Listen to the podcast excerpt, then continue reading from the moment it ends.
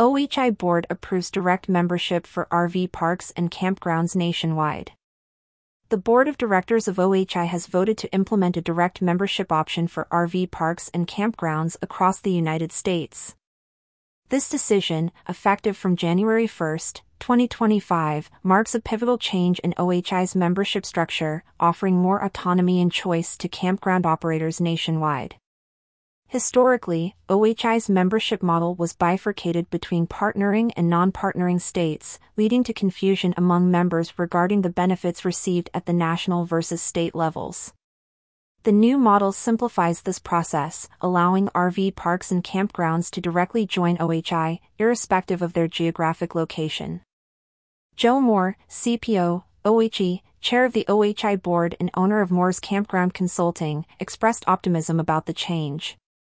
He emphasized the collective expertise of past OHI chairs, who have over a thousand years of industry experience in shaping the strategic direction for OHI and its members.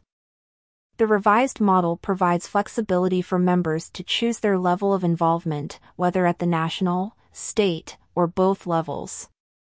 This approach is designed to maximize the benefits for campground and outdoor hospitality operators, offering a comprehensive package of resources, market intelligence, and professional development opportunities. Jeff Hoffman, president of the Ohio Campground Owners Association, OCOA, and owner of Sandusky slash Bayshore KOA, who also serves as OHI's treasurer, highlighted the shift towards a more member driven strategy. The focus, according to Hoffman, will be on making OHI a value driven organization, offering a balanced mix of benefits, advocacy, and professional development. Paul Bambei, president and CEO of OHI, outlined the process leading to this decision.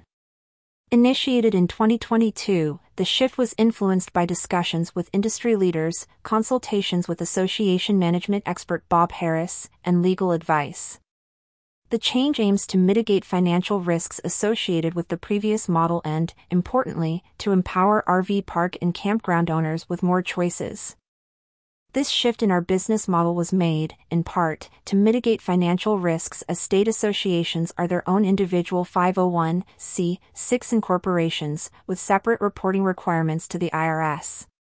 Most importantly, we felt our members deserved a choice.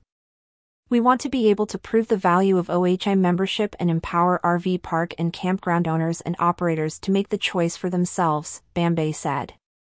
For members in current partnering states who have paid their 2024 dues, their membership status remains valid through December 31, 2024.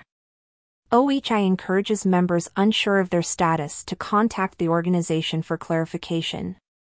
For nearly six decades, OHI has been a leading voice in the outdoor hospitality industry.